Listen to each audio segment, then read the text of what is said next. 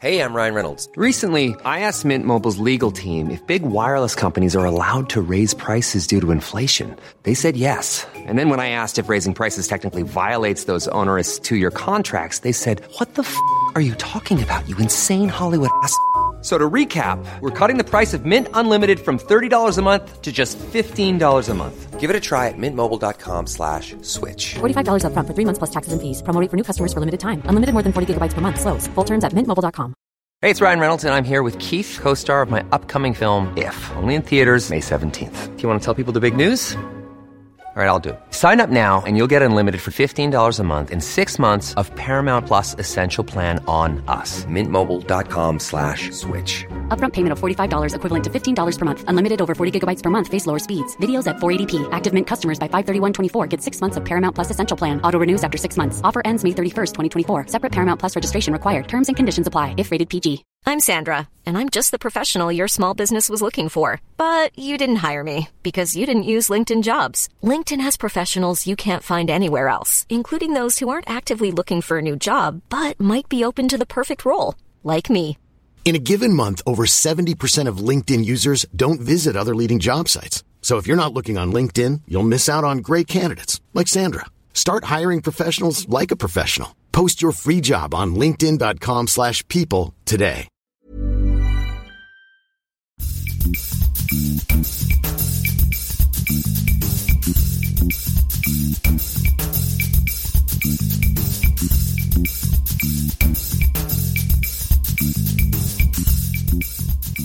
Hey everyone, welcome to the 321st episode of More Than Just Code podcast. My name is Tim Mitchell and I am in Toronto, Ontario, and I'm joined once again by Jaime Lopez Jr. in Seattle, Washington. How's it going? And drum roll, please, we have Mark Rubin on the line in San Jose, California. Hello. Almost said San, I almost said Sa- Seattle again. Alrighty. Why the so, drum roll today? I mean, well, not just, that I'm you know, complaining. mix it up, just you know, Yeah, mix it up, jazzing keep, it up. keep it fresh. You know, like you know, keeping keeping the kids on their toes. Mhm. Yeah, I unfortunately, Lots of little bitties. Hmm? I unfortunately didn't uh, have time to find too much, so you guys have it Okay, I've got. I've only got nine picks, or or sorry, Yeah, actually, I have I eleven see. picks Yeah, here. So. you beat me to it. That was the problem. I would have had some of those, but you got there first. had- And then oh, they're yeah. frustrating. This is spoilers for the the picks part of the show, but these are very frustratingly out of order. It it hurts me What do in you a know? way The that I really I haven't got can't. them one, two, three, four, five. Nine. Number one is the best. I don't care what you say. They're almost in the correct order. I'm like, oh, I can, I can. Well, I can fix that for you. Here, let me. well, just I give you a step. assumed there was some sort of artistic discretion no, that was no. going on No, here. Just just the order. Well, not, I, I, not triggering my OCD is what I think. when I tweet uh, what what time he's talking about is in the show notes. I've got them numbered and sort of set uh, like I had number seven pasted in there, and then I went when I went to look for uh, the other ones. I actually went through and picked the rest of these because as I as I went through his tweets today, I saw the rest of them. So anyway, spoilers for later on the show. Anywho, um, yeah, let's just dig in, I guess. Oh wow! I didn't know you could do that. nice. looking forward to Are your. you looking at number one? I'm looking what? at number one. I'm looking forward to your pick, Tim. Yeah. All right, cool. All right. Anyway, uh, some quick fact check here. Um, on the last episode, I was talking about the M1. Uh, I forget what what the context was, but I've got here in my notes that the M1, eight gigabytes of RAM, uh, are made by SK Hynix, and it's an L, LPDDR4 type RAM. So SK Hynix, I guess, is the manufacturer of the RAM, Mhm. and that's the we were talking about. I think we were talking talking about the actual physical um, makeup of the what what's called the M1, but it's not the actual CPU chippy thing, right? Not the not the silicon wafer. Um, and also, I was talking about Photoshop. We were talking about Photoshop 2021. Um, uh, looking at the chart that I think this was Mark's pick, or which had the breakdown of which which apps were uh, running natively on the M1, which ones were running Rosetta. And I had mentioned that I thought that all of the Adobe stuff was already on the M1, but it turns out that the uh, thanks to Paul Wilkinson on our Slack channel, um, uh, pointed out that the M uh, so Photoshop actually runs on Rosetta 2. Um, but he did give a link to the beta if you want to sign up for the beta version of Photoshop, which does run on the M1 chip. So thanks, Paul, for that. And uh, I, was, I normally throw over to Jaime and say, "Do we have any Ask MTJC?" But I kind of know the answer to that. There's a few Yeah, that are do we have any Ask MTJC today? Well, we have a couple actually, Mark. Now that you ask, Okay. um, the first one is a, was a sort of a teaser. It's a uh, I, I don't know if um, I mean this is a question for for the, the the fans of the show. Like, can you name the founders of Apple Incorporated? Incorporated, right? Um, and many of us might even forget that there was a, a gentleman named Ron Wayne, um, who was the third founder of Apple in 1977. Right? He was the he was the the guy in the suit um, that Steve Jobs felt they needed, or the two of them felt they needed. He was he would be the decider. Anyway, there's a movie being made about his life because he famously, uh, or not famously, he he exited Apple early before they did the original IPO, I guess. Right? So he invested some money in them and then ended up. Uh, he doesn't sound like he's suffering from what I hear from from the, the stories I've heard about him. But Ron Wayne is is what this video is about. A link in the show notes for people. Yeah, I saw a documentary on him once. He sold he sold the shares very early on, so didn't Yeah. didn't make the money that Jobs and and, uh, and Wozniak Yeah. made by by any long shot. Yeah, no, and he doesn't. Yeah, I mean, like they what within how, was it like three or four years before the IPO? Before Something like that. Yeah. Yeah, Yeah. it wasn't very long. Um, and then there were lots of winners and losers and that whole thing. Um, and uh, so this is a follow up, another follow up here from um, friend of the show, or not? Yeah, I guess friend of the show. Um, John Payne had posted uh, asking about whether or not there's been any fermented liquors made from maple sap, and because Mark had asked something similar to that, I guess, question. Um, and I mean, my perspective is it's a sugar, so yeah, I don't see why you couldn't make a fermented, you know, alcohol kind of thing, you know, out of it, right? A little bit of yeast, a little bit of maple syrup, maple syrup, and some water. You probably could concoct something. And then uh, Mark posted something on our Slack um, of some spirits that are made. maple liqueurs. Yeah, I mean it makes sense. You know, they make you know rum is made from sugar, hmm um, so maple syrup, I presume, is pretty high in sugar. So Yeah, it is seems sugar, like yeah. yeah. it seems like it would work. Yeah. feel like I learned that like if you can eat it, you can probably distill and brew it in some sort of way into alcohol. Yeah, I think I think if it breaks down, you can ferment it somehow, right? it's the rule. If if yeast will eat it, and you know, uh, then you can make an alcohol out of it, I guess, right? Mhm. Uh, Jaime, do you have something for Ask MTJC? I do, and it's more of a a broader question to the community because although I have tried to get some info on this, and unless we get really lucky that one of you two fine gentlemen has experience with this, I don't even know where to start. Um, so uh, we've got a question from Jeff at Jolt Guy. If any iOS dev folks could point me to a tutorial or example of how to implement CloudKit sharing on top of NSPersistentCloudKitContainer, I'd really appreciate it. And I asked folks, and um, I couldn't find anything myself. That my Google, you know, uh, skills were not good enough to find stuff for this specific use case. Hmm.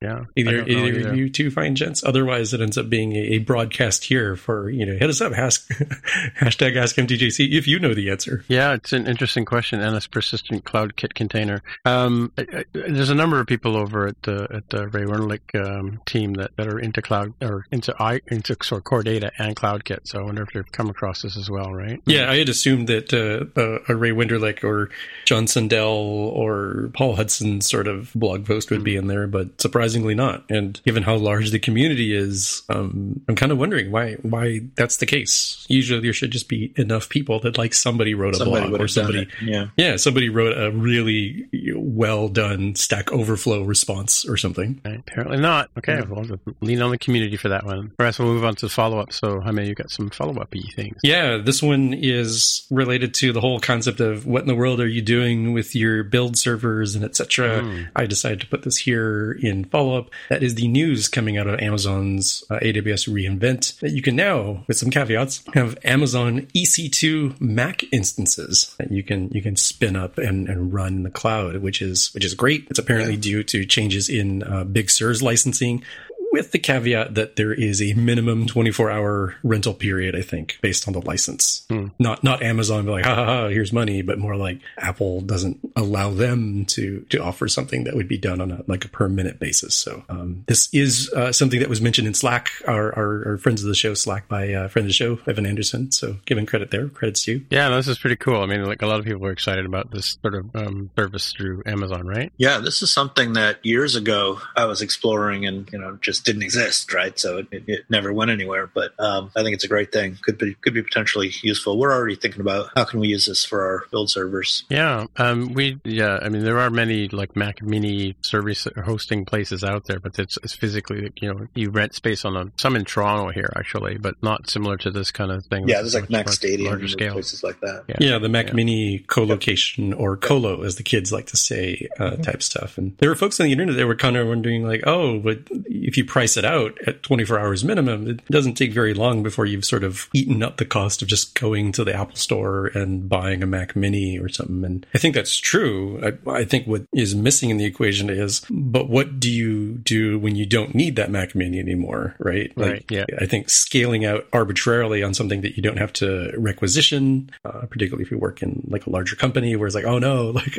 I have to file another dang expense report just for this one thing versus just saying like, all right, cool. So we normally have this, um, you know, this family of Mac Minis that services what engineering is doing, but oops, actually when it comes out to certain times of the year or we've got big releases or we've got more engineers that are jumping on, you might want to just say, hey, you know what? I don't want to wait for the build server to run. I want a dedicated machine for me. Just get my stuff done as fast as possible. And once it's done, all right, cool. Just let it go off into the ether. Uh, it's not quite as easy here because it's a 24 hour minimum, but I could see where, all right, you know, for the next day, I kind of just need to not be sitting in a queue waiting for builds to run. I just need to be able to churn, churn, churn as fast as possible. So mm-hmm. um, this seems like a, a, nice option for that sort of case. Yeah. And it's like in the US and Ohio, Oregon, Europe, in Ireland, Singapore. Pretty cool. In one up. Uh, interesting thing in, in, this blog post, he talks about having a copy of Inside Macintosh. It looks like a like a paperback copy. I have a hardcover copy, and it's the first three volumes of Mac of um, Inside Macintosh. Pretty heavy duty stuff. That's an early, you know, how do you build stuff or how do you write stuff for Apple or the hardware made? That's cool. And what's next? Next one is some of the more uh, uh, new in the news, and by the time this episode comes out, it will be uh, just a couple days away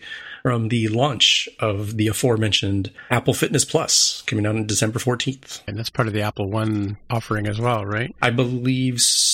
I, I believe it would just come if you're using Apple One and you're on the right tier. I believe it would just be available. I yeah, I thought it was the premium premium version of that uh, group. yeah, the, yeah. Which, um, given the way that Apple does the the tiering of iCloud storage, it, it kind of seems to me that if you're in the the tier that needs a whole bunch bunch of iCloud storage, you might as well turn on these extra services. I mean, why not? It's effectively free for you. Yeah, no, I think it, it's, it's, something interesting. And um, just checking the date here. Yeah, okay, it's nine ninety nine a month US or seventy nine dollars a year. bucks a year. But I, but it's also part of. I know it's. I remember it's part of the Apple One package. Yes, if you get the twenty nine ninety five one Apple One Premier plan comes with that as well. So that's cool. And then just to follow up on that one, this is a story, and I guess it kind of coincides in that uh, I guess the iPhone, sorry, the Apple Watch SE, uh, which was re- uh, introduced a few months ago, um, requires a family setup. If you want to do like if you want to give your kid a watch, uh, it doesn't have to have an iPhone attached to it. You can use this uh, this family setup uh, program, and that's going to be coming to Canada uh, soon. It says this was printed on the yeah, so around the same date, so, December fourteenth. So that must be coinciding with the rollout of Apple Fitness. So, do you guys know if the family or the Apple Watch setup is available in the states already? You happen to know? I was about to ask you why why was this not already in Canada? And then I see the next bullet point that says, oh,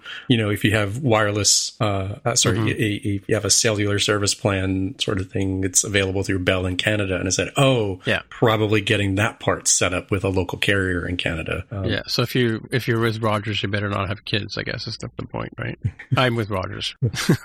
you better have adult kids that are their, their own their own adults now and their own their yeah. own families. Yeah. Good for Bell. I'm sure it'll come to Rogers any day now. But I'm sure that that's actually uh, to answer your question. It's usually has to do with carrier deals as to why these things don't necessarily come out if they require cellular service. It's you know getting that ink to ink to dry in time. And just a quick note here too that uh, Xcode uh, 12.3, I believe it may already be in release or it's at least in re- release candidate mode, um, which means you know you can download it today and it's basically the the, the version that's going to or the build that's going to come out on the App Store in a few days anyway. Um, and it's adds support for iOS 14.3, and which is on a few devices, and as well support for the AirPods Max. And you asking yourself, what is that? And of course, the Apple Fitness. So the cool stuff. Alrighty, so we'll get we'll come back to the AirPod Max in a minute, but we'll uh, we'll take a divergence on some more hacker news that Jaime's got for us. Yeah, this will be well timed for those uh, those new release candidates that are coming out. Uh, you probably should update because um, this zero click Wi-Fi exploit from maybe like a, a week and a half ago. Uh, we'll have the link in the show notes for those of you driving at home. Um, when this article from Ars Technica says that it's, you know, know one of the most breathtaking hacks ever. It is definitely breathtaking when you watch the video. I highly recommend that. Um, it, it is like in the movies where somebody points their phone at something and or their laptop and they've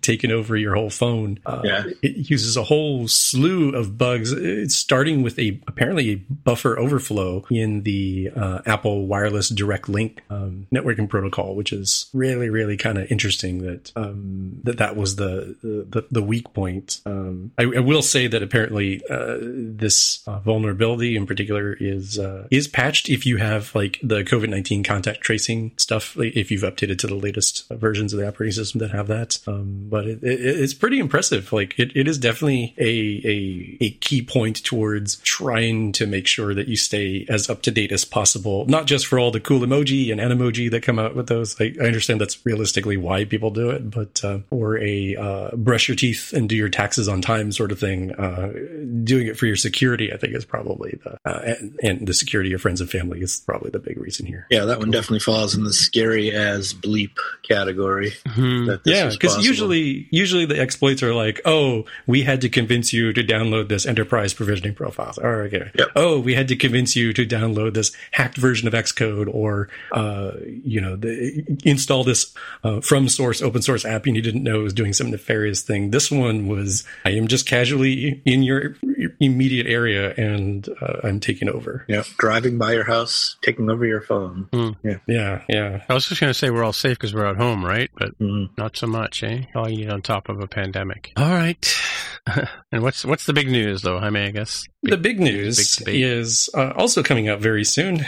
One day after Apple Fitness Plus on December 15th is the AirPods Max. That is Max as in maximum, not as in, you know, Macintosh plural. Uh, they're $549 US noise canceling headphones. The, the very long rumored and, and in some cases much awaited headphones, over the ear cups, uh, kind of headphone. hmm, almost got like a digital crown on it too. It does in fact have a digital crown, which Is it the same noted thing like as a digital crown? Does it function the same way, or like a volume control kind of deal? Uh, I know it's uh, volume control uh, for like precise volume control. You uh, they, they show it activating Siri. I think so. It it's sort of like the they took an Apple Watch and just like shoved it right in there onto the left ear and said, "There you go."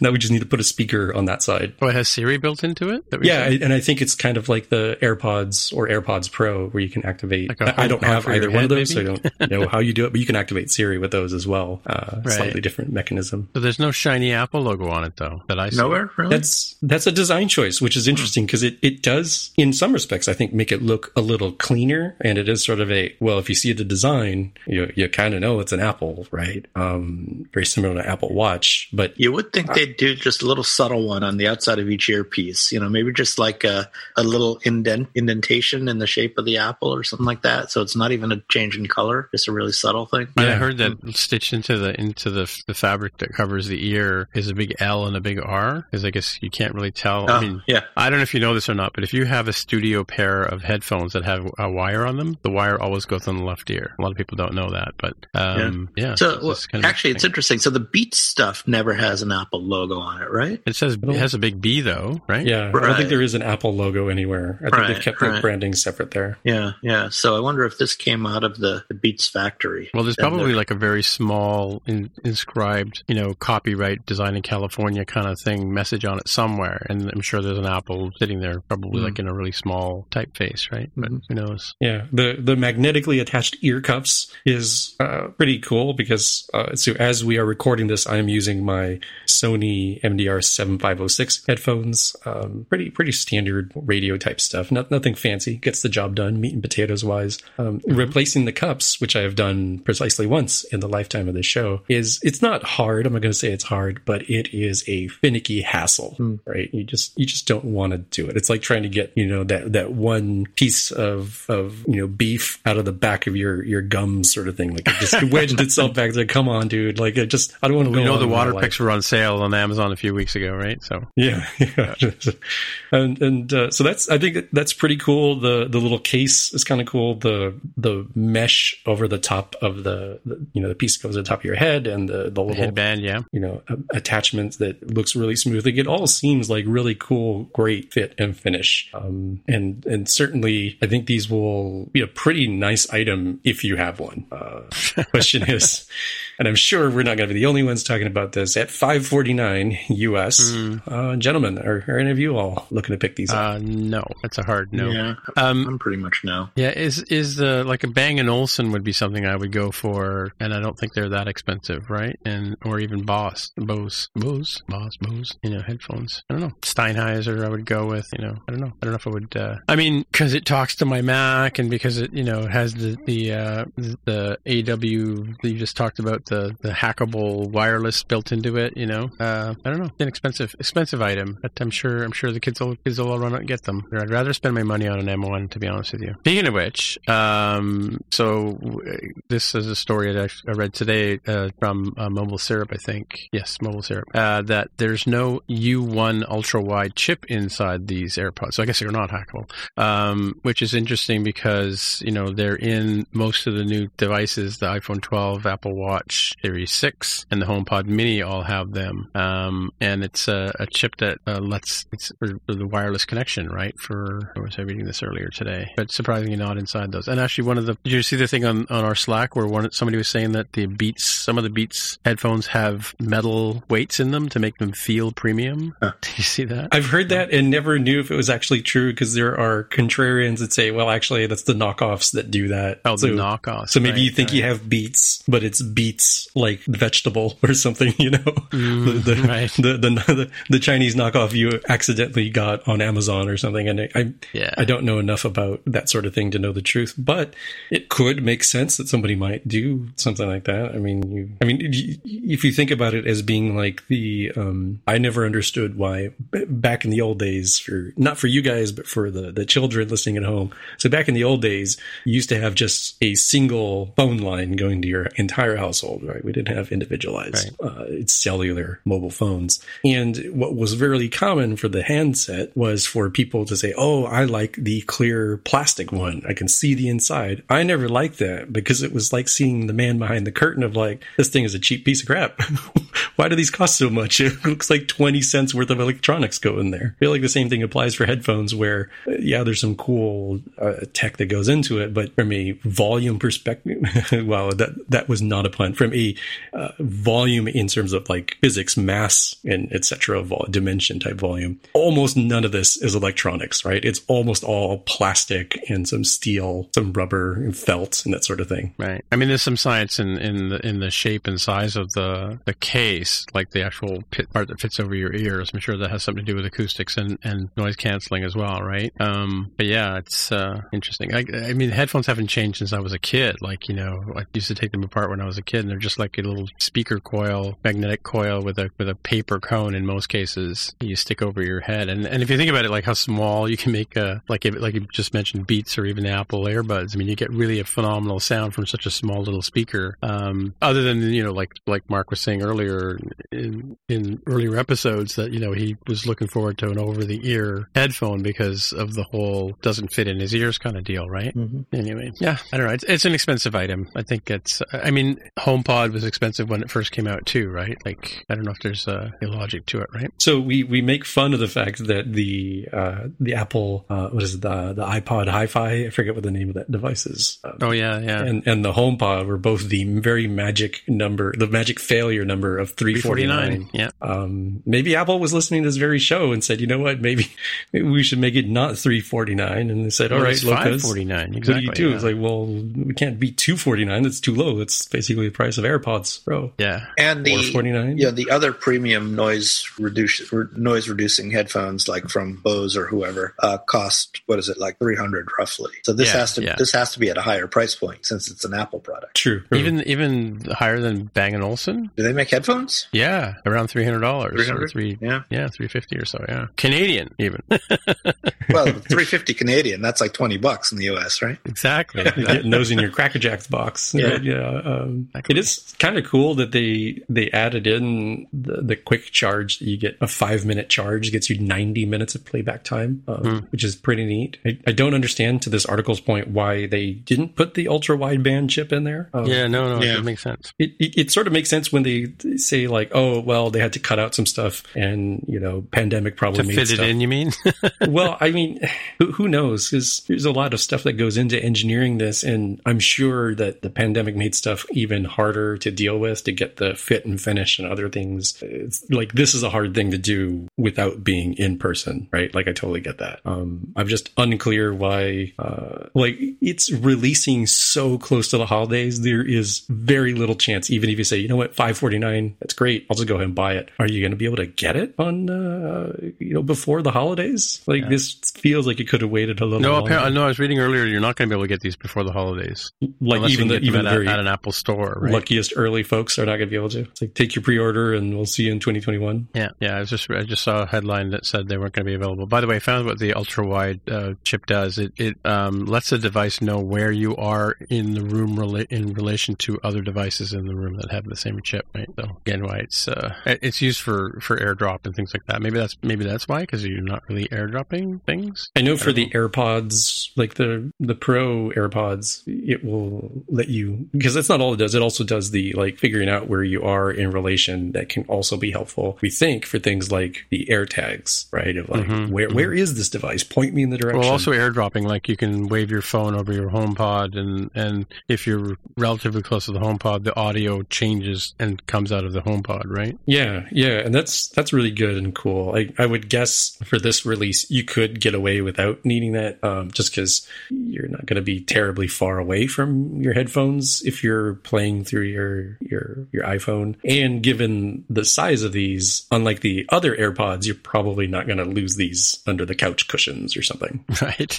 so you kind of don't need But, something. but the dog you. will sit on them and break them, right? Well, not your dog, my dog.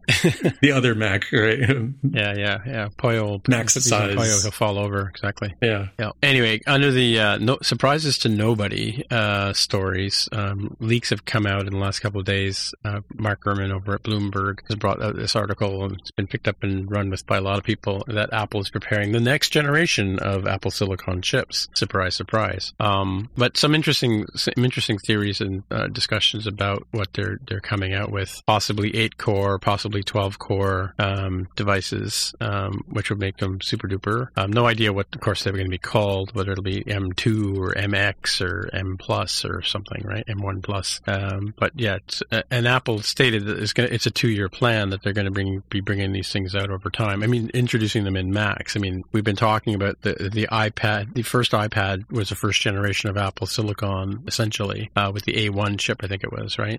Um, and uh, I was reading, I heard something earlier today that the original iPhone had a Samsung chip in it, uh, so it wasn't in the, in the first I, iPhone. But um, yeah, there's some more M1s coming out. Um, you know, with uh, maybe even 32 cores in some cases. People are speculating, or at least rumoring. I don't know if you guys had a chance to look at this, or, or I, I posted a video from Rene Ritchie. He basically goes through this article and does his hot takes on it. Right? Um, you guys had a chance to scan it, or Yeah, I haven't seen the video, but the reading the article about the distribution of cores is interesting that regardless of how many extra cores they add, they're probably going to keep the four um, efficiency cores. And, and that seems to make a lot of sense in that if you're at the point at which you're only using the efficiency cores, it's like, well, you probably don't have stuff that is very computationally expensive. And that if you're going to add extra cores on top of that, they're probably the, the just letter rip full, full power, full speed ahead sort of cores that you would want to just crunch tons and tons of numbers. That, that wasn't something that I had really thought about. I was like, oh, maybe they'll just split it in half. And then seeing the way this article described it, I was like, oh, no, actually, yeah, that's right. It makes sense that you'd have just some, some baseline number of efficiency cores and every other core you add after that would be your most powerful cores. Yeah,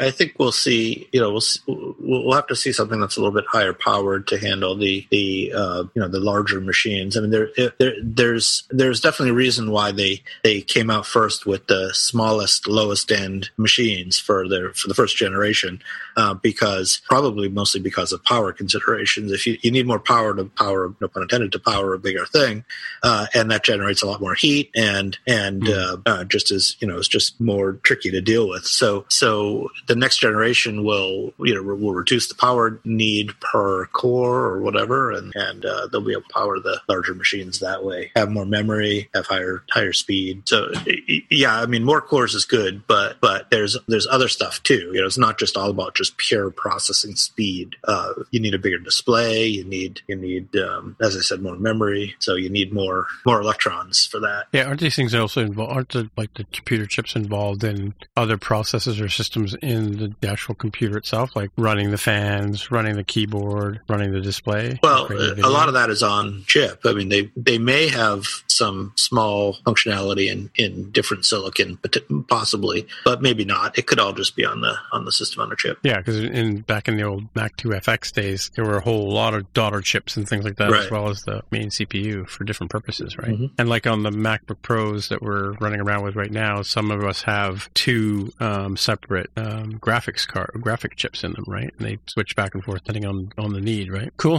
Mm-hmm. Yeah, I'm kind of from a, a engineering trade off perspective perspective, I'm kind of interested in seeing what the, the next higher thing looks like for the next tier of laptops. Um, and then from the, okay, what if we just pretended that money was no object for electricity consumption? Mac Pro 128 cores, saying just all the cores, just, just throw cores on top of cores sort of things. Um, and, and, and watches that has only a, a singular perfunctory fan that just sounds like very very very light like somebody's trying to whistle for the very first time kind of thing. Um yeah, yeah. that, that's what i'm curious in seeing. The, the, two ends of the spectrum of like very hard engineering trade-offs. You know get more powerful while maintaining a reasonable battery life and and, and a fan that's not going to hurt your soul. And yeah. on the other end of like i really don't care. Just get as much performance as possible no matter the cost. Yeah but at some point the number of cores for you know for today's programming abilities coding abilities uh, and needs the number of you'll just have too many cores. You won't be able. It won't be able to take advantage of that. You won't get any real actual extra performance out of it. Because think about when you write your code right now, how many different threads are running at any given time? I mean, there can be a lot, but but you know, are are you really maxing out your cores right now? Probably not.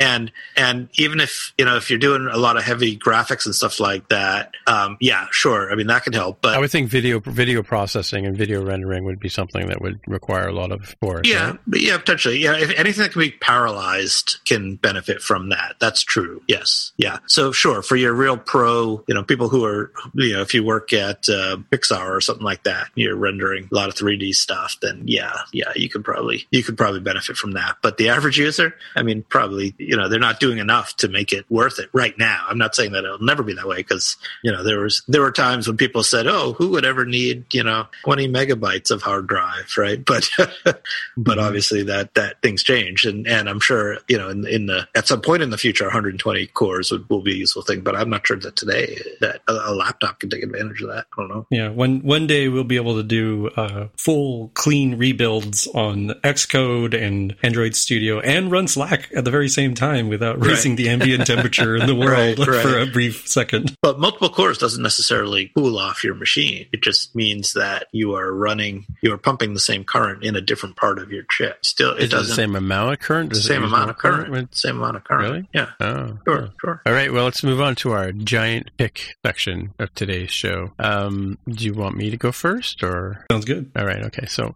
uh, a couple of weeks ago, when we were recording, uh, uh, we were talking in the after show about. Uh, I was talking in the after show about um, having to. I got one of my apps got uh, pulled from Apple because I hadn't touched it in a while, and I think they were they were going through and evaluating what apps would be working on Silicon and things like that. So um, a few of us on our Slack got notices that some of our apps were taken down. So when I went to fix up the app, you know, got rid of some deprecated methods and stuff like that and cleaned it up, I went to put it up on the App Store and I found that I had to have a, uh, I had to have screenshots for the new um, iPhone 12 Pro Max, which is a new size, and I also had to have a screenshot for the third generation of the iPad Pro, right? So, I mean, this app, I hadn't touched it in probably two or three years, so I didn't have those sizes built in, obviously. So um, I thought I would use my trusty uh, tool. I mean, I have a Photoshop template that I've used in the past, and you know, and I've got different layers, so I can do different languages and stuff like that, and of the screenshots, and um, I could basically build like uh, a number of things. But every time, I, every time I had to go to a new size,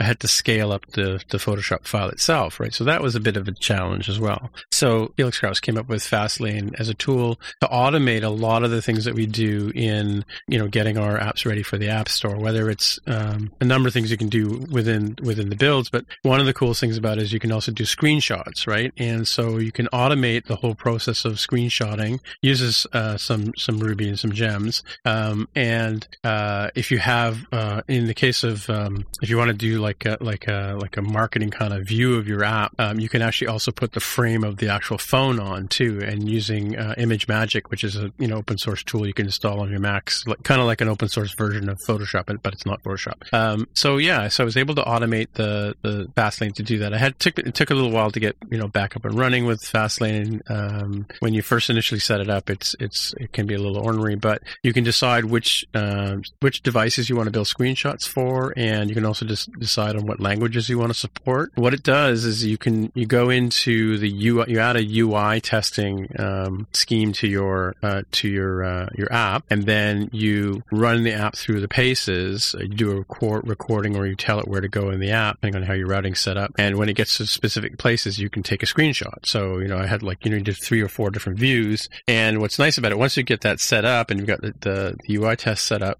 um, and you run Fastlane, it will launch uh, an iPhone 12 Plus or tw- uh, iPhone 12 Pro Max simulator, run through the paces and take the screenshots, and then it'll open up an iPad Pro third generation and run through the process, take those screenshots. And you can do an SE, you can do any number of things. You can do all the different um, devices if you want, and all the different languages and that kind of stuff. So, um, and then if you you know you can just keep running that same thing over and over again until you get the screenshots the way you want them, and then you just upload them to the App Store and you're off to the races. So one of the cool things is um, I forgot the name of the, the, the process, but one is to, to to actually do the screenshots. I think it's called Screen It, and then Frame It will actually build the frame for. We'll put the the screenshot in a frame that looks like a phone. So that was cool. That's how I managed to get that that task done. Nice. Yeah. My next pick is uh, James Dempsey of James Dempsey and Breakpoints um, has put together a really useful uh, Swift version website. Um, and if you're working with, you know, if you're supporting older versions of, of Swift or Xcode or whatever, um, what's what's cool about this is it's a quick little resource that tells you uh, what version of Swift of uh, Xcode contains which version of Swift, right? So currently, currently we have uh, uh, Swift 5.3.1 is available in Xcode two, uh, 12 and up. Um, there is no I just in development is Swift 5.4, but if you were like you're working with I don't know what let's say uh, Xcode 11.2,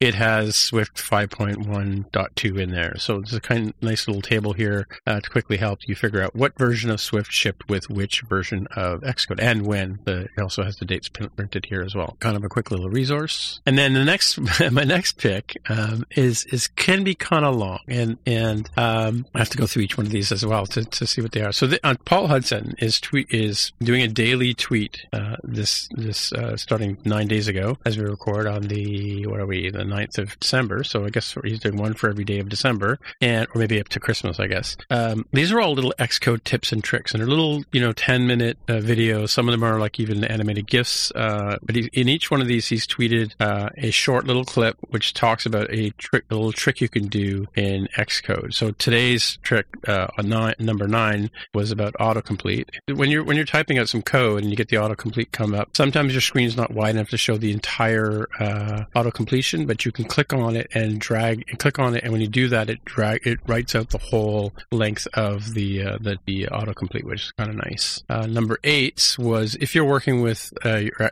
Xcode and you've got the simulator open, you can put them side by side and then use the tile windows feature built into I think it's Big Sur, and that way you can code your simulator at the same time as you're working on it. So one one of the things if you work in Swift UI, sometimes sometimes when you're working in Swift UI, you don't necessarily want to have the canvas view open, but every time you open a Swift a new Swift view file, Apple opens up the canvas view. So the command ret- command return will will get rid of that view. But once you've got rid of the canvas view, you can go up to the menu and, and pull it again. But the, but here talks about the uh, the screenshot to or sorry the key command to bring the key the um, preview back again. Command Option P will bring it back. So Command Option return will hide it, and Command Option P will show it again. Um, yeah, so when you're searching for something in Xcode, this is number six. Searching for the number in Xcode, you do a Command Shift F to get the whole to search the entire app or the entire you know scope of what your search criteria is, um, and you'll get like a list along the left hand side in your in your find pane of all the various things that are all they're all sort of like expanded. And if you want to uh, go through each one of them at a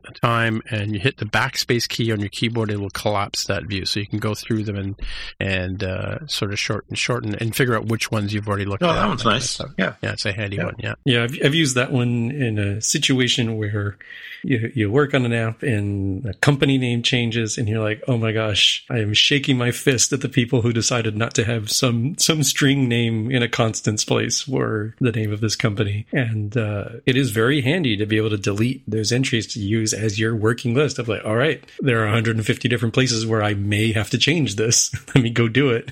Because some of them were like, oh, it's the name of the storyboard. Oh, uh, it's the name of this related but not the same thing. Uh, naming is difficult, as as uh, you might hear in the industry a lot. Um, but it was at least kind of nice and satisfying to say, okay, cool, I changed that one. Delete the entry. What's next? What do I need to look at? I, I highly recommend this tip. Yeah, I wonder if that works with you know when you when you do do a build and you have a thousand third party libraries and they all have you know uh, deprecated methods in them and they all kind of expand. I wonder if you can do the, the the trick to remove them. I always go through and click the little disclosure triangles, but Yeah, the you can it. use the the scope stuff. So you know, quite often that third party stuff is like in a CocoaPod or something that Yeah. you could just exclude. Like, don't look at the whole workspace. Just look at the one particular project. Um, Oh, okay. But Right, right. yeah, if you know, it takes extra clicks to do that. Whereas you could be like, search it all. Oh, I didn't want those. Great, just nuke out the the entries that were found in your CocoaPods or something. Yeah. Another cool one is when you're going through uh, your your code and uh, there's some uh, error or a deprecated method or something like that, um, and you get a fix it that pops up. Um, and sometimes there's two or three options to fix things. Uh, what he says here is a faster way is to go up to the editor menu and choose the fix fix all issues, and it'll go through and apply the fix fix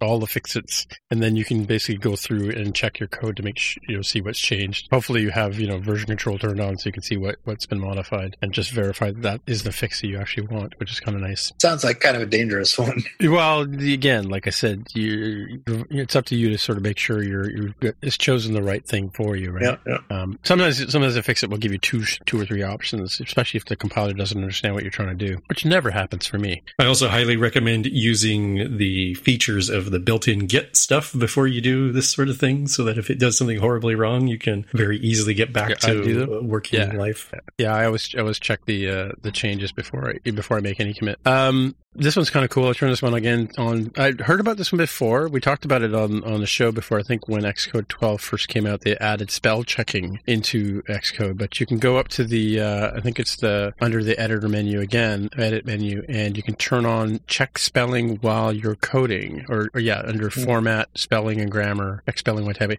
It actually because I, I don't know about you, but I type self backwards all the time.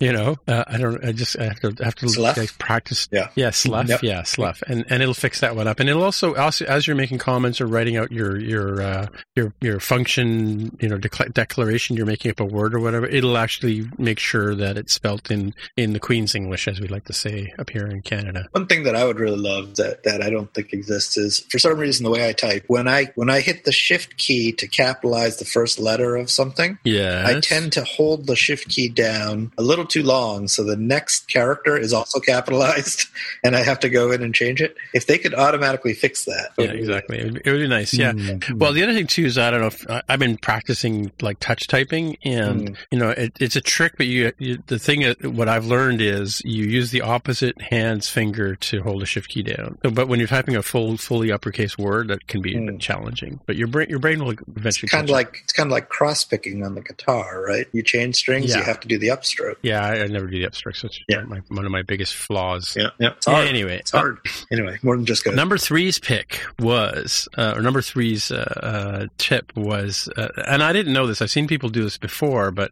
because a lot of times, you know, when I when I want to see where uh, um, the scope of, of of my code is between the curly braces, right, or what the code block is, I'll, I'll t- I used to just you know back and forth across the bottom cursor, and I would look at the top to see where the where the which one flashed yellow to show you which which was the matching uh, curly brace or matching parenthesis. Um, but if you double click on the curly brace, was able to select Oh. the entire block. That's really nice. That's Not amazing, know about that. right? Yeah, Yeah. that's Yeah. A, that's a that's a nifty one. I I I don't even know. Are, are some of these new or are some of these like I just oh, didn't? Oh, they've been know around 'cause for a while. It's Yeah. been around for a while. I think some of them are new to Xcode 12 as well. That's like really the nice autocomplete one. you started off with. I was like, it, has it always done that? I was like, some of those table view ones, like they get a little painful. Oh, wait till we get to number one. Num- Number one's going to blow your mind. I, I've I've I've wondered this one for like my entire Swift career. Um, but number two is uh, this. This is a, an odd one. I haven't actually tried this one out, but um, he was saying that if you adjust, uh, if you have your simulator open, you can adjust the dynamic type sizing in the simulator on the fly when you when you've got your build going, which is kind of cool. So you can actually see the different type. If you look at the little video here, he's got going. Um, you basically go through and toggle on the different sizes, and the, the the characters will change. Like an animal, I've been going into the app and I've been going over, you know, in on the simulator, going back to settings, going into accessibility, turning on the large font or changing this, and then going back to my app and looking at it to make sure that that my dynamic type is working properly or my table rows are resizing properly. But this you can do on the fly right from within Xcode, which is really nice. But you didn't know that one, did you? That may be just uh, that may be a new one in Xcode 12. I've seen people give tips for that sort of thing. I didn't know you just do it like that in there. So it's not new. It's definitely new to me that you could do it right there. So, number one, drum roll, please. This is my favorite one of all. And because I've wondered about this, like you know, when you when you're when you write a struct, you get an initializer for free. You can, and, and I've often wondered, okay, so I you know I create my variable and I you know inside my into in my class, and then I need to go in and do the init init statement, and it's always the same style over and over again. And like an animal, I go through and just type it all out. You can use this refactor generate member wise initializer, and it'll automatically do that for you. That one's great because I, I remember there were like different scripts and maybe even plugins to Xcode at some point in time when Xcode let you do that to, to do this for you. So it's fantastic they do it. That's something you can just hit out of the refactor menu. Yeah, yeah. Well, especially if you if you if you decide you want, yeah, just like like I don't know why we were writing this over and over again, but it just it just seemed to be something that was just begging to be automated, right? So Yeah. and and there it is. I don't know if this is again. I don't know if this worked in, pre- in previous versions of Xcode, but there it is in Xcode 12. This is this is as good as them auto synthesizing uh, Yeah, properties, properties, in Objective yeah. C. Yeah, Yeah, yeah. for sure. Yep. Silence from the from the I, audience. I, I kind of remember having to do the weird synthesize, but I only I had to do it for like a month to three months because I came in right at the tail end of iOS 4 when uh, 5 had, had become available for um, through WWDC, but hadn't launched into production in like September. So I didn't have to do the, like, it wasn't as amazing to me because I didn't have to grit my teeth through it for as long as you guys did. It's funny, you know. I still have a, an app on the App Store that has manual me- memory man- manual bleh, manual memory management in it. oh yeah. I never I, I never upgraded it to ARC. Release retain, auto release, auto release pool. Yeah. I guess auto release pools still exist. Dealloc, yeah. Yeah, Yeah. yeah, Dealloc. Yeah. all that crazy Yep. stuff. Anyway, that's it. That's all I got. Not only nine tips. Of course, by the time this this show comes out, there'll be at least two more, maybe three. Right? You'll have to do Check 'em out. Follow They're up next easy. week. Yeah, is he doing like a like an advent calendar? Because I'm looking at the days, and it, it kind of makes sense. If you said he's I think that's I think that's the general gist. Is it's kind of like an advent calendar of, of Xcode tips. Yeah, I think he does say on the first day what. Uh, let me go back to that one. That first tweet because I did I did read about this before I jumped into it. I think he I think he tweeted saying stay tuned, you know, for for a bunch of these things coming out. So yeah, super handy. Thanks, Paul. All right, over to you, honey. Pick. This is a a new link. I will state because it is uh, it is dated November nineteenth, two thousand twenty. Um, but it's it's kind of content wise a pick so nice we've picked it twice, possibly thrice in the history of this this show. But uh, it it still amazes me that there are folks out there who who haven't heard the good word. So you're given to you now of enabling Touch ID or the sudo or sudo if you if you like that uh, name uh, command on your machine. It will make your life so much better in a in a in a very seemingly fractional way until you get used to. Oh yeah, I don't have to type in my password. I don't even have to trigger one password. Just hey, I want to do this thing. No, bro, you can't unless you're the super user. Oh, go. Well, let me just use Touch ID. It's it's not. Uh, I wouldn't say it is trivial to change because there are like areas of the uh, file system you'll be manipulating that that as long as you follow this this setup here, uh, it, it's not going to be like too much uh, dark magic. Um, but if you're willing to to give it a try, it's it's not that hard, say to do. So, did you know that for those of don't, for those of us who don't use our clam clamshell mode Macs, that when you enable this, it actually shows you in the in the touch bar. It says press here for for sudo. Have you tried it? I haven't tried that, no, which I guess speaks to how little I use the touch bar because it's off to the side and I use the, the I use a, a 4K monitor in front of me as my Oh, main okay, screen. yeah, yeah. So when I look over, my brain just says that upper right hand corner of the keyboard. That's where your finger needs to go. Yeah, yeah. Well, actually, I, I, since you mentioned it, I, I've I've enabled the double click to uh, on my watch to double click to approve, so Mhm, I can actually if I'm if I'm remoting into my Mac somewhere else in the room, I can double click the watch to to do the you know the fingerprint thingy, which is the same sort of idea. And also, I've been using the the, the double click to open to to uh, authenticate one password as well, which is super nice. That trick that I think your last pick from last week, but I'm not sure if this is the exact uh, this this uh, PAM PID S.so um, does that, but I one of my picks from about a year and a half ago was the same deal. But it, I was I was talking about the touch bar will show you to tap here on the on the Touch ID sensor to to uh, enable sudo. And I think you you said it, but do you know what sudo stands for? I think it's super user do, Super but user I, do. Yeah, Yeah. super Yeah. user do. Okay, So I think that's why some people say sudo because they read it as you know do this thing. I read it Sudo, as sudo because I didn't know that that's what it meant when I first Oh. learned what it does. That I'm like, oh, sudo, like pseudoephedrine. All right, whatever. It's the it's the secret Yeah. cheat code to let me do this as a as an admin. Well, when I but when when um, Mac OS 10 first came out, I had an app called Pseudo, and it was spelled P S E U D O, and it was a, it allowed you to to sort of put macros in that would do these kind of commands on the fly for you without having to go to the, to the uh, terminal like an animal and type S U D O. Anywho, nice. Well, you know there is an SU command, right? As well. Yes, switch to user. No, it's well, super user. S U. SU. You type SU. Well, I guess if you put SU and, and then a user name, Yeah, it'll change to into user, the user. But if you just type in SU, you become a super Yeah. user. Well, if you had ever done web development and, and like and you had command like sometimes you want to do things as the web user, so you have to do su www or su to a different person who may have more privileges than you do on your machine too. Yeah. So so SU is is super powerful and dangerous, right? And what used Mm-hmm. to happen in the old days was people would log in as a super user and forget that they were super Yeah. And Yeah. maybe even in the days of shared terminals, they'd leave the terminal forgetting that they were logged in as super user. So the next person that came along all of a sudden had access to change everything, which is bad. Right, right. So they came up with the sudo command as a safer way of being a super user. So it's super user do means just do this one thing as super user as opposed to becoming the super user. Now, do you know if you type su- sudo space dash s, what that does? Dash S. It basically makes you super user for the session. Ah, okay. So if you have multiple of these sudo commands to type in, you can do it once. Again, it's the same sort of deal as that you just said. You you basically become super user until the terminal closes or you exit, right? Um, and one other thing too. So do you remember back in the early days of Mac OS 10, you could actually people insisted on being able to turn on the root user. Yeah. there was a way. Super to user was kind of like being a root user. So wait a minute. yeah, According but- to the sudo man page, sudo dash Yeah. s is the same as sudo dash dash shell. Run the shell specified by the shell environment variable if it is set, or the shell is specified by invoking the user's password database entry. Hmm. That's different. I, I've always thought of it as, as Yeah. super user for the session Hmm. or five minutes maybe. That's maybe it's for five minutes. Okay. Yeah. Yeah, maybe five minutes sounds more reasonable. I guess it depends on maybe a setting or something. I used to do that when I was working on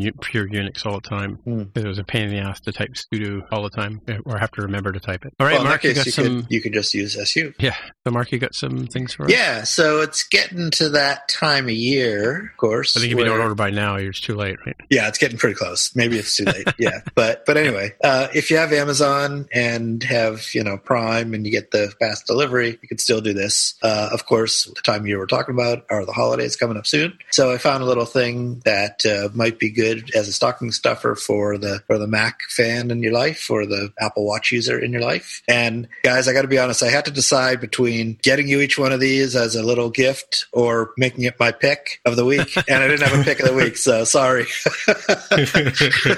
Somebody's getting he's getting some coal in his, his mailbox pretty Right. soon. yeah.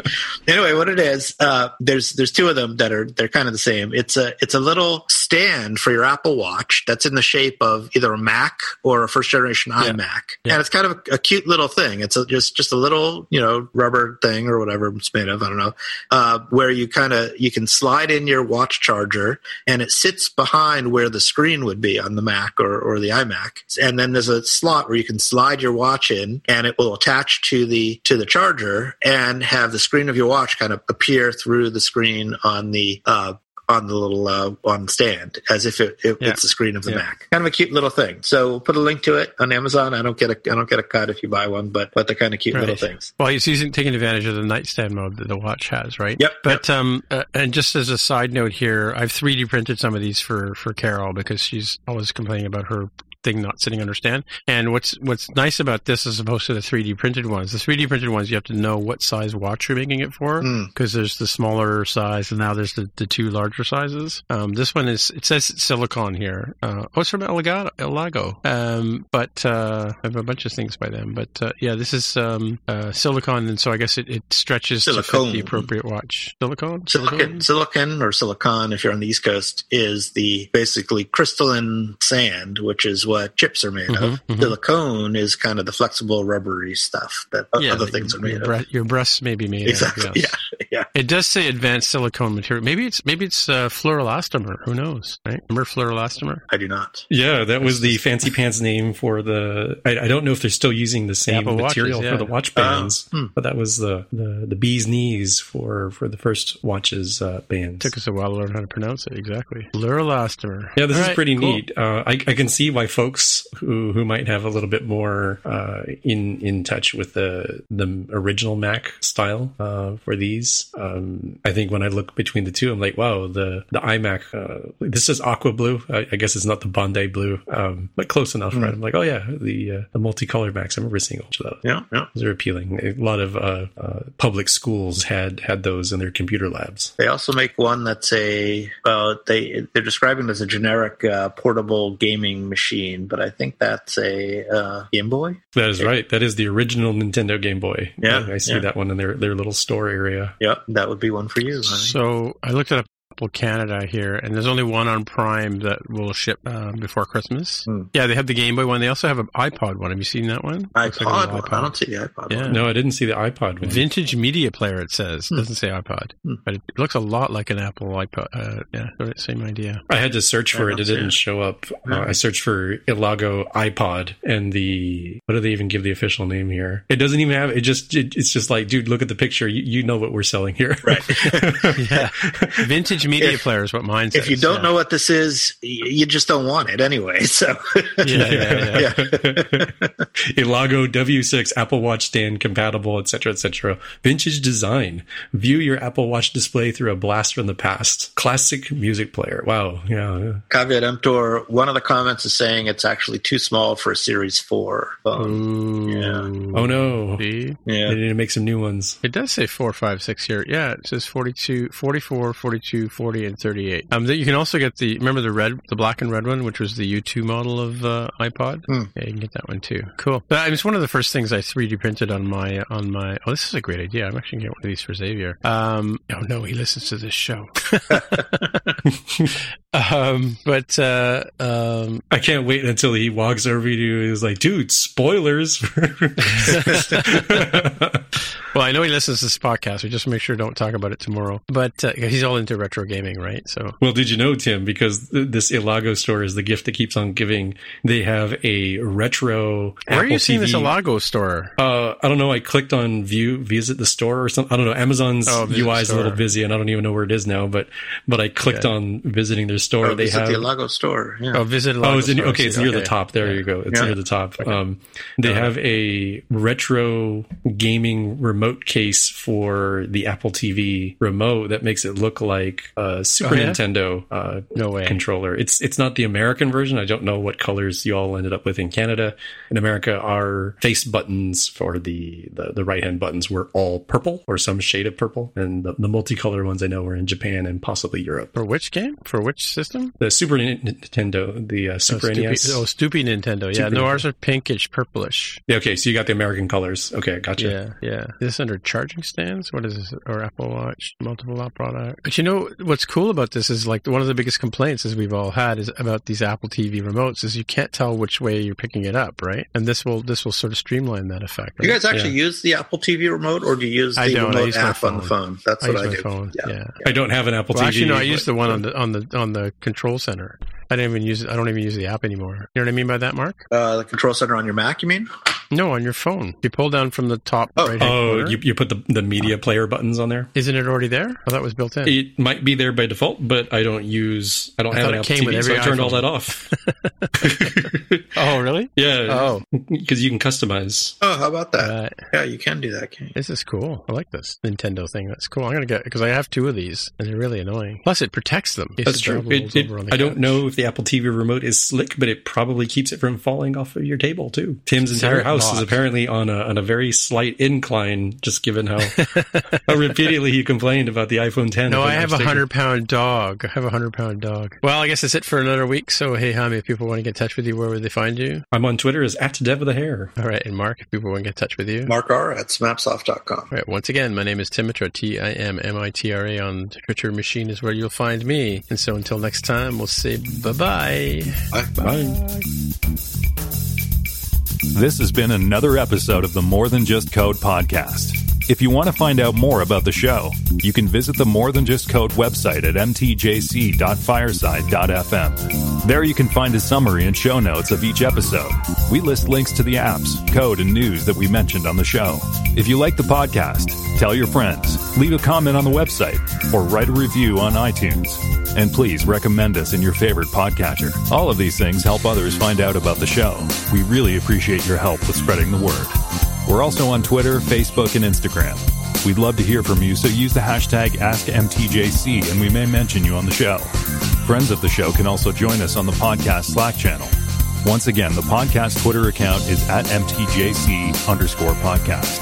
Please consider supporting the show by pledging any amount on patreon.com slash MTJC. Every dollar pledged helps a lot. Thanks for listening.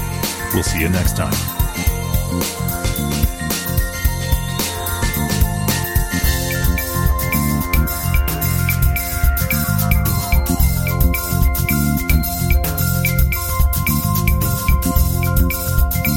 Says currently unavailable for the uh, vintage media player here in Canada. Do you have it there in the States? It claims it's available. I don't Uh, even see yeah. where you're seeing this thing. Where is this thing? I- I'm on So the a media Elago player? website, but I can't find it. I I ended up Well, finding the Amazon link for the SNES controller one. Wow, Siri remote, $75. You got to be kidding me. It's funny, like Apple stuff here in Canada, because Amazon doesn't sell Apple stuff, it's all through third parties. So it's like the prices are crazy high. Oh, this uh, this Apple TV remote case looks a lot like the old Nintendo Wii case. Same kind of strap. I feel like if you have a factory that knows how to make that material, all you Yep. do is you you just go get some wax and you start shoving things into the wax to make molds and say, "All right, good, fire it up." Yeah, yeah. Well, some of them look like um, like telephones, like they've they've got the little sort of bump in all kinds of different cases. Some of like patterns. Now I'm starting, now I'm going to search for Elago Doctor Who. Let's see.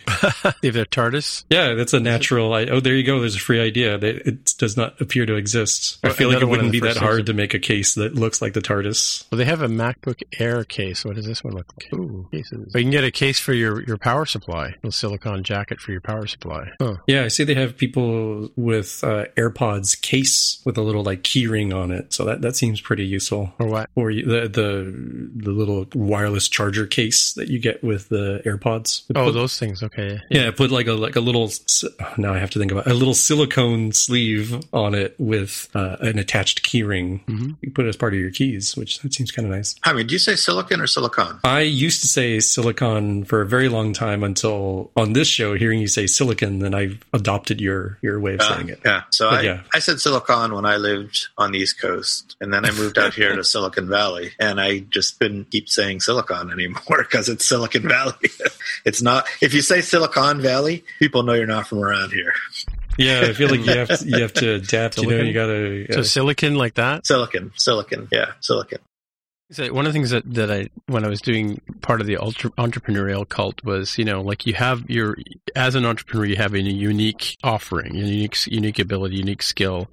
That's, you know, what, what you bring to the, bring to the offering, right? But as things like iOS and mobile development or web development, whatever it is, whatever the flavor de jour is, you know, things become more commoditized, right? Like it's like, okay, you know, how many, you know, how many story points can we put on this thing? And the thing is, it gets to the point where it just becomes assembly. You know, um, Yeah. you know, when I was in graphics production, I, I moved away from fine art into into you know graphic design and you know print production and right there print production. You know, it's no longer yes there were there were creative bits and there was writing and there was editing and there was you know photoshopping to be done, but at the end of the day, we the, the thing came in one end and you shipped Yeah. it out the other end. You know, Yeah, I mean, I've You know I mean? I've been saying exactly that for a good five years now. You know, you've heard me Yeah. complain about that. Yeah, and I th- and I think Swift actually contributed to that. You know, Swift is Swift is a language to enable um, a wider developer base than because it's C. not so so um because it because of the whole Objective C versus C thing or or Java and all that or Um, or do you mean it's more generic or it's easier to learn? What's what's what's the Well, there? yeah, I, I don't know what my angle is on that. I'm not saying I don't. I'm not necessarily necessarily saying that's a bad thing, but it's just that was kind of the the the effects of it. I, I, I'm I don't. I'm not saying that it was intentionally done this way to commoditize it. It was just because Swift did appeal to a wider base uh, and um, and was more readily accessible that it did open up the doors to a lot more a lot more developers uh, working in the space and things, yeah. making it easier for developers to switch in and out of the space. It used to kind of be you were an iOS Yeah. person, you had kind of a unique skill set. Yeah. What, what was that laws of laws of innovation or whatever that Simon Sinek talks about where like like my, my point is, you know, I remember going to WWC in, in 2010 and 2011 and 2012 with Carol and saying, where are all the iPhones? Why aren't people walking around with iPhones? Why aren't people walking around with, with iPads? Because back then, even in, I mean, I'm talking about San Francisco, right? Even back then, not everybody didn't have an iPhone, right? And, you know, as was, was it smash cut, as Jaime would say, smash cut to like today or to like 10 months ago or 11 months ago, I'd be on the streetcar on the way home or on the subway on the way home and everybody's got their face in an iPhone. Yeah. Right. So I think when we started this show or even when we started developing it, was sort of a more rare person who was involved in mobile development. Right. Now it's like, it's the job, you know, it's, it's the, it's the, it's the role you want to apply for. It's, it's the future. The future is plastics, Mark, you know? Yeah, yeah, yeah. well, one one thing that I've noticed that is very different now than it used to be uh, is that back in the day, every iOS developer, if they if they worked, at least this is my perception, if they worked for a company developing an app for a company, they also had their own app, right? Every Yeah, iOS yeah. developer was an indie developer, also, even if they did it professionally full time. And and you know, a lot of times you were working for the company, you were working for the man, you know, to pay the bills so you could do your own And you had your side side. hustle at the- in yeah, the evening, right? Everyone had a side a side app, uh, and it's not like that now. It's you know I, I I- see I would say by far the majority of mobile developers right now do not have their own apps. By uh, Yeah, a it's huge true, it's majority, true. I would say. And the thing about it, uh, you know, one of the dangers about like working in an environment like I work in is that, you know, you and I basically ha- were the everyman developer. Like we did everything. We did the art, we did, the, Yep. you know, the marketing, we did the, we uploaded the, the binaries to the Apple store. We dealt with all the, you know, tax rules and whatever, as well as writing the code and, and building the app, Yep, right? And yep. testing. Yeah, people don't do that anymore. Yeah.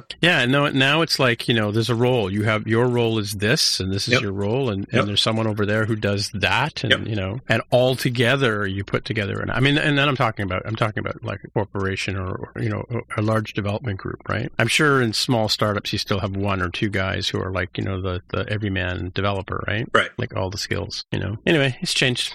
I do think that sort of thing ends up happening and being pretty pretty true. Uh, it, Mm-hmm. It's almost an extension of the things going in cycles that you would Yep, see yep. maturity. Right. Yeah, your Which 10 year really early on right? is like, hey, like you know, when the big players come in, it, it starts commoditizing. It starts becoming sort of more uh, more routine. I was joking about Photoshop. You know, Adobe's going to come out with you know iPhone App Creator 1.0, and we're sort of there with Swift UI, right? Like, you know, you you can. You know, I, I think when storyboards first came out, I, thought, I think I told you about a guy who came to me with a story with an app idea, and he had done the entire thing from beginning to end, all in storyboard, without writing any code, right? And it did everything like it was just like a like a, a presentation, sort of like a PowerPoint he'd put together, and you could bounce from one place to another and whatever, because he had all the exit segues and all that kind of unwind segues and all that kind of stuff all set up. And it, and I said, you don't need me. This is ready to go. It's ready to ship. You know, you know what I mean? Like like, and I think Swift UI is kind of like that too, in in the sense that you can actually drag things onto the canvas and and write the code without knowing that you're writing code, right? Yeah, and I think there's definitely a place for that sort of thing in terms of extending the reach, sort of lowering the floor. I think can raise the ceiling. Uh,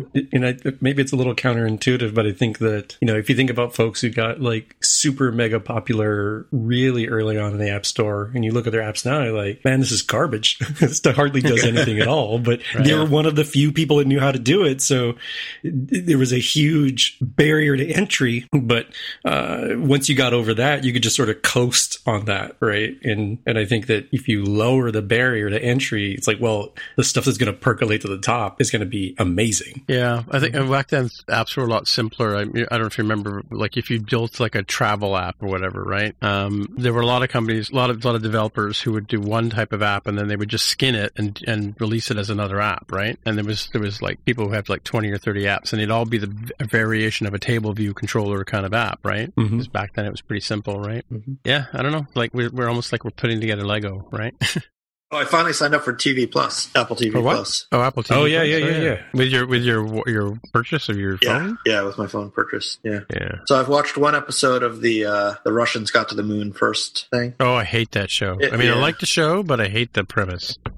yeah, it, I thought the oh, first this is episode, for all mankind. You're talking about? Yeah, first yeah. I thought the first episode kind of dragged a little bit, uh, but I guess mm. we'll see what happens. I mean, they got to the moon on the, after at the end of the first one, so oh, it gets it's oh man, and there's a second season coming, which is you know Oh, really? better. Are you telling me yeah. I shouldn't watch it? Is it that bad? Is that oh no, no, we watch it. I mean, like it's it's interesting, but it's it's it's like they really play with the history and yeah, I don't know. I'm watching the right stuff too on on Disney on uh, National Geographic. They're redoing the whole, you know, the the book by uh, Tom Wolfe. Mm-hmm. Yep. It's like uh, they literally just took put a man in space. Like that's how far into the story they are. Not very far at all. You know, the first first Mercury launch, right? But um, yeah, and it's you know it's kind of soapy and like the astronaut wives club kind of show, you know. I don't know. It's kind of like like Away. Away was kind of turned into a soap opera, kind of. Yeah, I, I haven't seen Away yet, yeah. but um, it was good. Yeah, but it, yeah, it, it was, well, or, or it's like the Queen's Gambit, which you know, like there never was a, a female chess champion at that level, right? But they sort of play with the story, right? Well, that's Not just, that there couldn't just, have been. That's just pure fiction, right? I mean, yeah, yeah. I mean, I guess Away is pure fiction too, but yeah. but so Away, you know, I kind of thought it was going to be more about the science a little bit,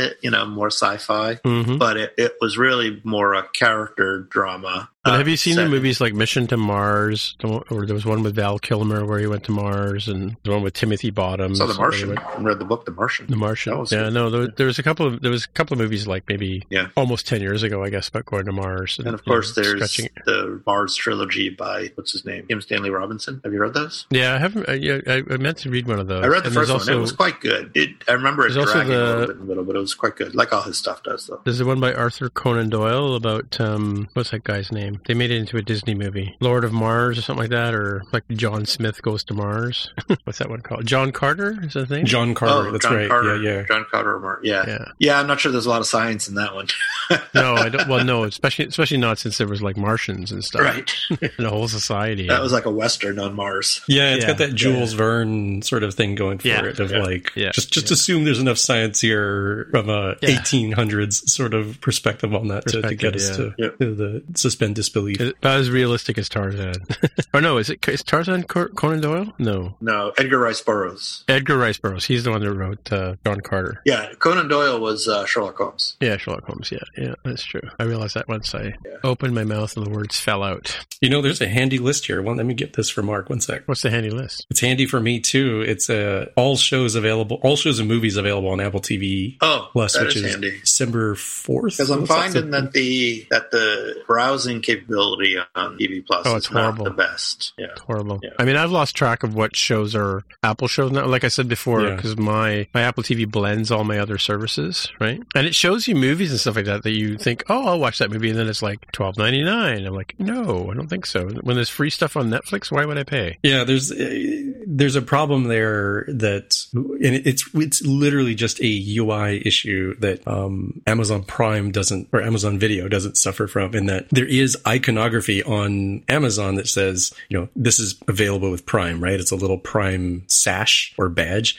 that I really wish they had for Apple TV. Of like, oh, here's this thing. Oh, I don't want to pay for that because I'm lame and cheap, right? So if you just tagged it as like a little Apple logo or something, oh, okay, cool, let's include it with Apple TV Plus. So far, I wouldn't watch any of these shows. Tehran, I might watch. Um, Long way up, I gotta watch that one. I've watched the other two versions of that show. Ted Lasso's good, Mark. I- I'm like, all right, cool. There's new stuff coming out. Tehran, I've not seen yet. Um, Um, Ted Lasso, definitely agree. Defending Jacob, I heard is good. Yeah, I, I did like uh, uh, Defending Jacob. Fraggle Rock? What? Yeah, I haven't Rock? haven't seen that. Um, Is that Mythic a, is Quest? a li- if you live like, action Fraggle Rock? yeah, it's it's not the it's not the cartoon. It's puppets. Um, Oh, it's Mythic puppets. Oh, Quest. okay. Mythic Quest. Uh, Servant. Uh, I like to see. Not not not everybody does. so- Amazing Stories was good, but it was only like three episodes, I think, right? yeah, it's it's pretty short there. Sort of Uh, Twilight Zone like story. There's two versions of Mythic Quest too. There's Little America's not bad too. what is Central? Oh, Central Park is made by Bob's Burgers guys. I don't like. Yeah, it's Yeah, it's that like a musical of some sort. I haven't seen that Yeah. one. Uh, I am interested in seeing On the Rocks because it's got Rashida Jones and Bill Murray uh, movie. Yeah, I want to see that one. Uh, Too. I do- Servant is good, Mark, by M. Night Shyamalan. Yeah, I do recommend Greyhound. It's the Tom Hanks one that was supposed to be in yeah, I theaters. watched that one last week. Yeah. Um, Oh, I can post that one. I haven't seen The Banker. Have any, either of you guys seen The Banker? It kind of fell no, off my list. No. So there's a there's a decent list, and and this is like super good timing for you, Mark, because you are beginning your free year while everything else has slowed down for COVID. So you're you're catching up to real time, and and But they're probably not going to make anything new in the next year. Well, Well, I mean, they by the time it starts ramping up again, you will have a more difficult decision. Whereas Yeah. Tim and I would be have like long canceled our subscriptions and then have to think about resubscribing, right?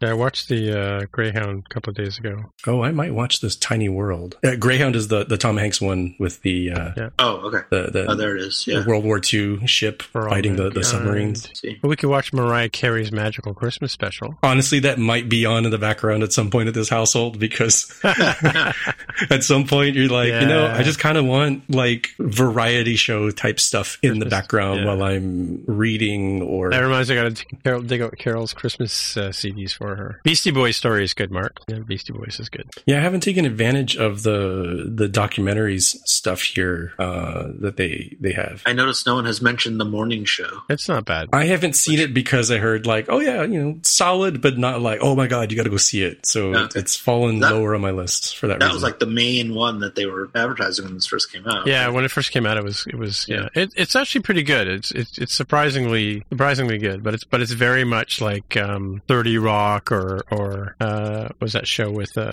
there's another one before Sh- Thirty Rock, but same sort of idea. It's all about you know a TV daily TV show, right? So yeah. But w- About when they the, talked uh, about the Aquaman uh, one. See, see that's that's okay. yeah, see, is is I I I liked it. I'm not going to say it's a must uh, a must watch. Okay. Um, uh, Snoopy in I'd say- space. sorry? Snoopy in space. I mean, y- you could watch all those in like an hour. I think it's Yeah. like five, ten minutes each episode, if I'm not Oh, mistaken. are they okay? Yeah, they're short. Sorry, you were Yeah, I saying about See. I, I interrupted you. See, I think if, if you if you can't make it through the first episode, you're you're not going to have a good time. So Okay, okay. I think you, you pretty much have to get into the premise from the first episode. Otherwise, I don't know. Just given your your my knowledge of your type of stuff, I I think you will give up on this within the first twenty minutes. If I was Okay.